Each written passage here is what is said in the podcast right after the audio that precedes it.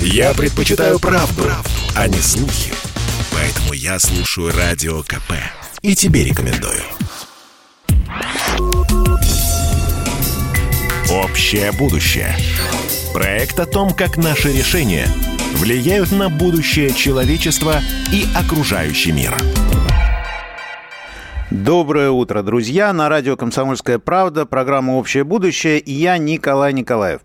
Мы живем с вами в период глобальных перемен, и каждое наше решение, каждый общественный спор или диалог формирует наше общее будущее. И, конечно, каждому из нас интересно, каким же оно будет. Сегодня у меня в гостях Александр Ларьяновский, управляющий партнер, директор по бизнес-развитию школы Skyeng. Мы с ним поговорим о будущем нашего образования. Вот сейчас пока Александр э, подключается. Но ну вот вы знаете, завтра у нас э, прекрасный праздник. День учителя. Мы все помним этот праздник со школьной скамьи. И всегда его э, праздновали с благодарностью, обращаясь к учителям, к их профессии. И роль учителя – такого человека, который передает знания, который, кстати, во многих традициях является, наверное, ну, чуть-чуть э, по уровню и там, по значимости меньше, чем родители, но всегда роль этого человека была очень важной. Но после вот такой оптимизации, мы все помним об этом, э, бюрократизации образования, роль э, учителя ну, несколько поменялась. Мы все это знаем, наблюдаем. Э, вдруг оказалось, что он не передает знания, не учит, а оказывает услуги согласно утвержденным стандартам. Но э, очень много споров в связи с этим, конечно, всегда вызывает. Но э, сегодня у нас еще новые вызовы. Это цифровизация, дистанционное образование, которое подразумевает, что учитель как вдруг оказалось, может даже и не встречаться со своими учениками. Вот СМИ у нас передают, что в первый же месяц нового учебного года на удаленку уже ушли школы Саратова и Псковской области. На дистант перевели учеников некоторых школ в Санкт-Петербурге, Татарстане, в других регионах. Что нам дальше ждать? Что будет дальше, как меняться будет роль учителя в будущем? Александр у нас под подключился. Я рад вас приветствовать, Александр. Доброе утро. Доброе утро. И так, в канун э, Дня Учителя и учитывая вот все вот эти вызовы, которые сегодня есть в образовании и для учителей, и для учеников, так вот, э, на ваш взгляд, как будет меняться роль учителя в будущем? Ну вот если брать такое активное внедрение дистанционных методов и даже искусственного интеллекта в образовании, невольно возникает вопрос, нужен ли вообще будет через какое-то время учитель, и не нужен ли просто будет там какой-то оператор или системный администратор? Если очень коротко отвечать, то учителям очень сильно никак не грозит та автоматизация, которая есть, чтобы они попали в зону риска, и их профессия была бы не нужна. Дело в том, что с, э, там, учитель – это не биологическая аудиокнижка, да, это не просто человек, который открывает рот и что-то говорит. Его качества, связанные с тем, как подбодрить человека, как э, понять, понял он или не понял, как его правильно направить, как в конце концов взять за руку и сказать, пошли, я покажу тебе, как надо. Эти функции, никакие алгоритмы в... Нет, когда-нибудь, там, лет через 50, через 100, конечно, смогут. Но на том горизонте планирования, на котором это можно э, говорить без там, перехода в фантастику, конечно же, никаких угроз учителю не будет. Вот. И технологии, которые сейчас активно развиваются, это, если позволите, такое своего рода, как вот в фантастических романах есть, а, экзоскелеты, да, то есть э, технологии, которые усиливают человека. Вот э, все технологии, которые сейчас развиваются, это то, что усиливает учителя, но никак не заменяет его. Ну, достаточно странно представить, как в дистанционном образовании, в условиях дистанционного образования учитель берет руку э, за руку ученика и направляет его куда-то. Вот у меня создается впечатление, благо, так сказать, я вижу это все своими глазами у себя дома, что если речь идет о дистанционном образовании, то вряд ли его можно назвать индивидуальным. Это скорее некая вот просто передача, трансляция каких-то, какой-то информации. Хочешь, бери, не хочешь, не надо. Конечно, то, что мы сейчас имеем с насильственной цифровизацией образования, безусловно, никакого отношения к тому будущему, куда идет вся отрасль, не имеет. Это просто как, некоторая реакция на то, что мы взяли и э, пытались срочным образом решить проблему, которую там вызвала пандемия. Ну, вот опять же, там, ну, просто такая аналогия. Вот представьте себе, что мы сейчас где-нибудь взяли с вами машину времени, да, там перенеслись на 300 лет назад, вот, э, нашли там какого-то очень смышленого, талантливого человека, показали, дали ему видеокамеру, сказали, ну вот, смотри, как эта штука работает, давай теперь ты экранизируй там своих современников, да. Вот. Что он будет делать? Он возьмет камеру и будет там водить э, линзами по тексту. Ну, или там в лучшем случае мы получим не знаю, там древнегреческий театр, да, там, где один говорит, все остальные стоят. Но просто мы все еще очень слабо научились использовать эти технологии. Конечно же, все, что сейчас есть, ну и плюс учителя э, драматически перегружены сейчас, на самом деле. Если мы хотим, чтобы учитель что-то делал, мы должны сначала, прежде чем сказать ему «дай», сказать ему «на» снять с него огромное количество а, низкоквалифицированной работы, огромное количество отчетов, которые они делают там, проверку домашних заданий с килограммами макулатуры, которые они туда-сюда носят. А вот эти все вещи мы должны сначала с него разгрузить, потом у него появится время, чтобы заниматься индивидуально каждым учеником. Сейчас они ниоткуда не возьмутся. Ну вот 27 сентября по итогам заседания Президиума Госсовета президент дал поручение, чтобы с 2023 года дистанционные уроки в школах проходили только на государственных информационных системах. И для этого правительство подготовит, как сказано, и внесет в законодательство соответствующие изменения. Но вот я хочу напомнить, что в конце прошлого года Минпросвещение уже запустило в, если не ошибаюсь, 14 регионах пилотный проект по созданию единой платформы в образовании. И по итогам этого эксперимента будет создана некая такая цифровая образовательная среда, ЦОС ее везде называют, где, по идее, должны быть саккумулированы все уроки, учебные пособия и вообще все, что нужно для учеников, родителей и для э, учителей. Ну, сказать по правде, я не совсем понимаю, когда э, речь идет об эксперименте в отношении детей, но это отдельный, наверное, разговор.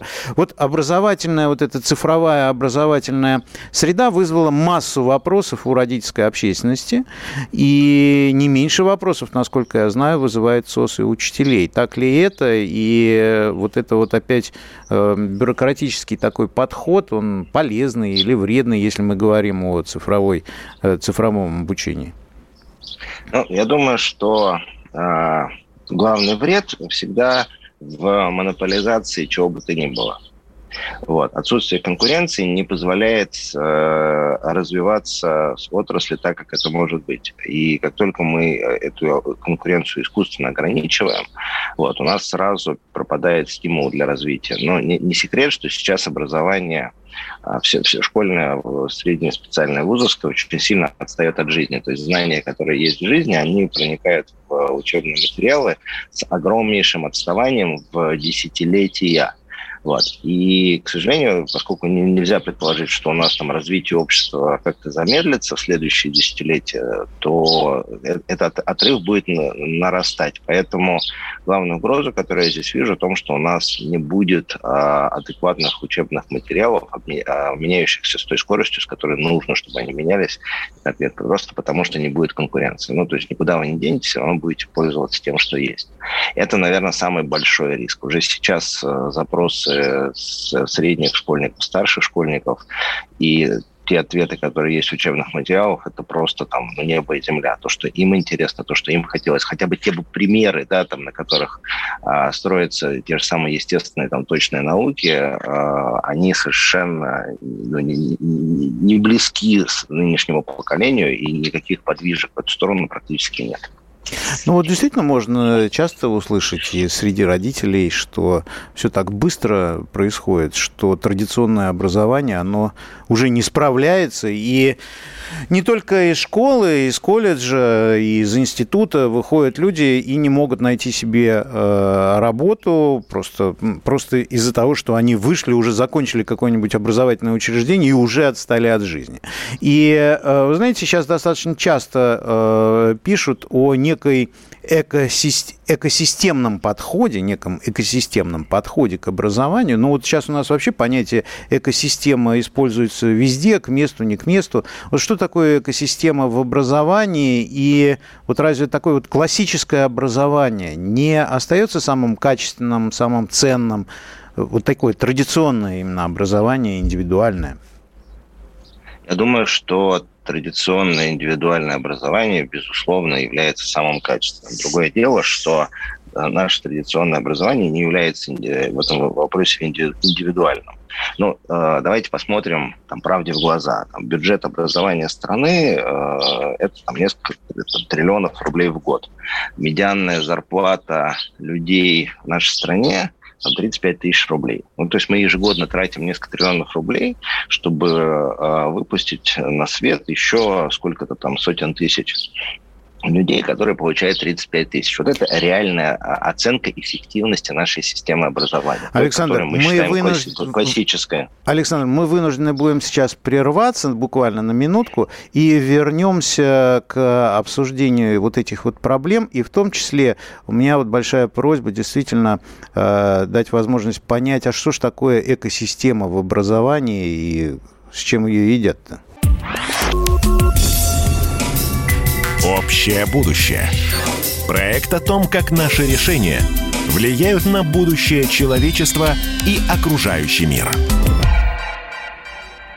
Доброе утро, друзья. На радио «Комсомольская правда» программа «Общее будущее». Я Николай Николаев. И сегодня у меня в гостях Александр Ларьяновский, управляющий партнер, директор по бизнес-развитию школы Skyeng. И мы прервались на Э, том, как на сегодняшний день обстоит ситуация с финансированием образования и что такое экосистема в образовании. Александр, пожалуйста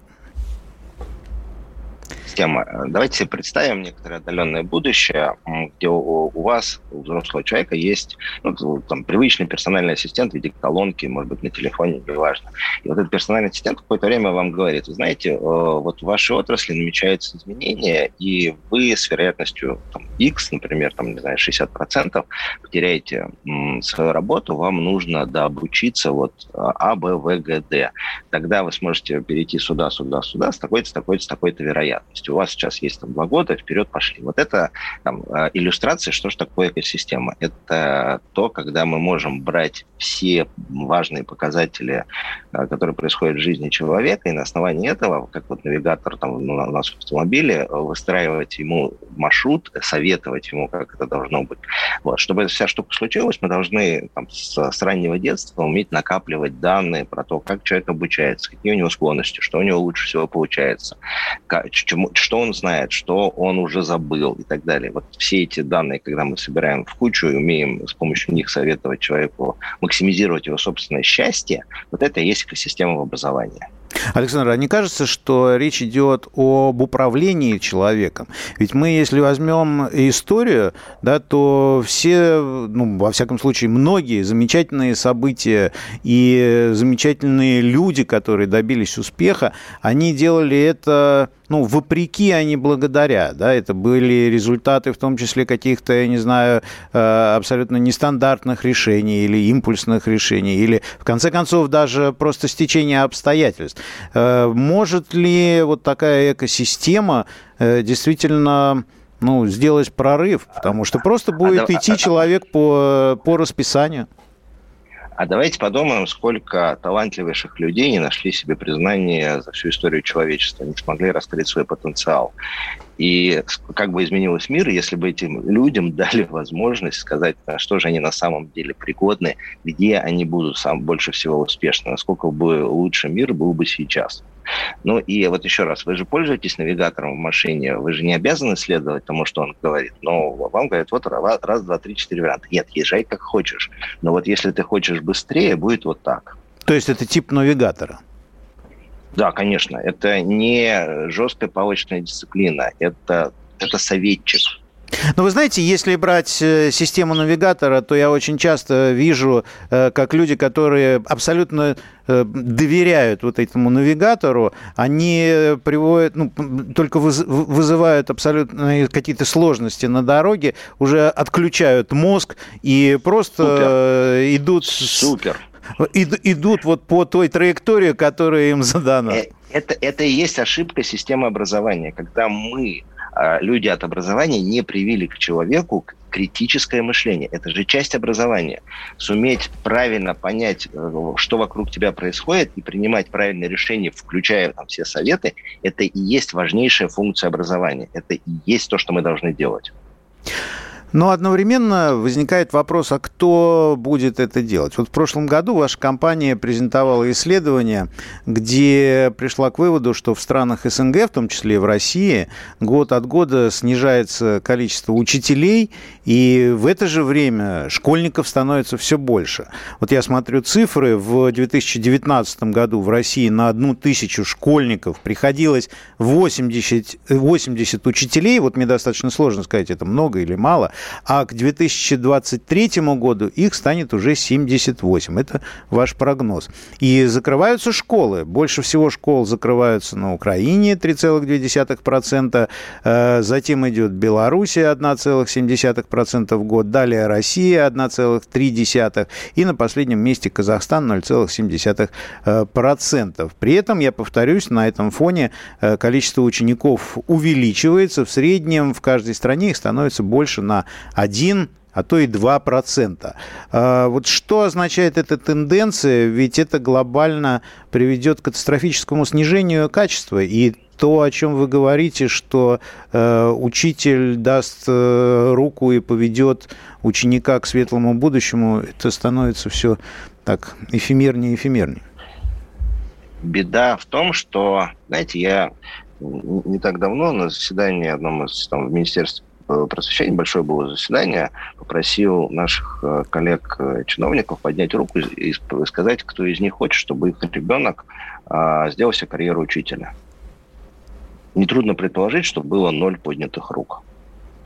А, к сожалению, у нас в учителя идет отрицательный отбор. У нас в пединституты очень часто идут те, кого больше никуда не взяли. И беда в том, что мы действительно, у нас э, профессия учителя на словах уважаемая, а по факту, конечно же, она таковой не является. Вот. И там медианная зарплата учителя в регионах э, ниже, чем зарплата там, продавцов в магазине. В Москве, кстати, тоже, при том, что в Москве зарплата там почти в три раза выше, чем у учителя, чем в Москве, это все равно все еще зарплата там, кассира в магазине. Можно легко сравнить все эти штуки. Поэтому пока мы не научимся ценить труд учителя, никаких, э, э, мы как общество, никаких кардинальных изменений здесь не будет. К сожалению, будет все ухудшаться. Речь только о зарплате или еще о каких-то факторах? Это, ключ, это ключевой фактор. Ну, смотрите, учитель работает очень много часов в неделю очень тяжелым трудом. Ну, представьте себе, вот вам ежедневно нужно огромное количество там, детей, каждому из них, если даже не успеешь там, а, что-то сказать полезное, да, то в любом случае надо там, держать дисциплину, надо таскать за собой огромное количество тетрадей, которые ты проверяешь. Просто безумно тяжелый труд. И, и, и все это там медианная зарплата учителя в регионе это меньше 30 тысяч рублей. Вот это все за не самые большие деньги. Кто туда пойдет? Ну, почему человек, который действительно талантлив и, и успешен, пойдет именно туда? Ну, то есть вот обществу это выгодно, но выгодно ли это самому человеку?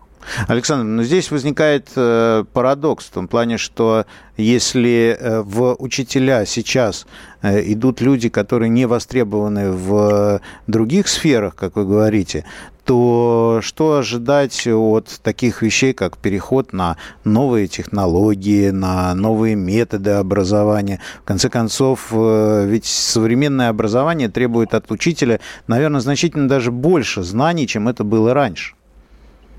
Ну, э, смотрите, мы э, много тестировали учителей, нам порядка там чуть меньше, чем полмиллиона учителей прошло через наше тестирование, мы, например, видим, что э, процентов 15 учителей, которые уже выпускники наших педвузов, у них просто там практически не развит эмоциональный интеллект. Да, это люди, которым там, по идее, должен поставить запрет на профессию, это люди, которые там, не умеют э, работать с собственными эмоциями, не умеют работать с эмоциями учеников. Как их можно вообще допускать? Это вот та самая проблема, о которой мы говорим. Но, э, к счастью, опять же, говорю, что технологии позволяют разгрузить труд учителя, сделать его чуть менее напряженным. Каждый день мы все время пытаемся облегчить его жизнь. Опять же, не секреты, эти данные опубликовал в том числе и наша правительство, что 80 практически процентов учителей подрабатывают еще репетиторством. Они это делают не потому, что им очень нравится преподавать, а просто потому, что им надо зарабатывать себе на кусок хлеба в семью. И если мы хотим, еще раз говорю, а, качественного прорыва здесь, мы должны научиться оценивать труд учителя по достоинству. Это самое узкое место сейчас в системе образования. И не зря, на самом деле, там, президент говорил о том, что нам нужно повышать э, уровень оплаты труда учительского. Это ключевая задача. От человеческого капитала зависит все в жизни, на самом деле. Все вот эти наши успехи – это люди, а люди – это образование. Вот тут связка очень прямая. Ну, вообще вы говорите достаточно страш... страшные вещи, на мой взгляд, когда э, вырисовывается вот такое будущее. Э, я, честно говоря, ну, достаточно часто общаюсь и через социальные сети э, в отношении образования и не скрываю то, что я лично для своей семьи, мы с женой выбрали, э, например, семейное образование, домашнее, и э, мы полностью берем всю ответственность на себя. Э, как вы считаете, буквально буквально коротко, у нас одна минута осталась. Э, какова вообще перспектива именно семейного образования? Думаю, что семейное образование будет нарастать, потому что все больше и больше родителей возвращают себе, так же, как вы, ответственность за образование. Ответственность э, лежит на родителях от определенного возраста, на самом подростке. Школа может помогать, как там поликлиника может помогать вам быть здоровым, но не обязана вместо вас быть, делать все, чтобы вы были здоровыми. Поэтому семейное образование будет расти в нашей стране, ну, если его не запретят, конечно. Я надеюсь, что не запретят. Я абсолютно с вами согласен. Это очень важно. Александр, спасибо большое. Всех учителей поздравляю с наступающим профессиональным праздником. Здоровья вам, терпения и сил. В гостях у программы «Общее будущее» на радио «Комсомольская правда» был Александр Ларьяновский, управляющий партнер, директор по бизнес-развитию школы Skyeng. Я Николай Николаев. Все наши программы вы можете посмотреть и послушать на YouTube-канале Николаев подкаст. Обязательно подписывайтесь, там есть много еще чего интересного. Мы обсуждаем там и образование, и медицину, и вообще все аспекты нашего будущего. Э, мы сегодня обсуждали образование, и я думаю, что это это, наверное, ключевое направление нашей жизни. Всем удачи. Думайте и никогда не оставайтесь равнодушными. Общее будущее. Проект о том, как наши решения влияют на будущее человечества и окружающий мир.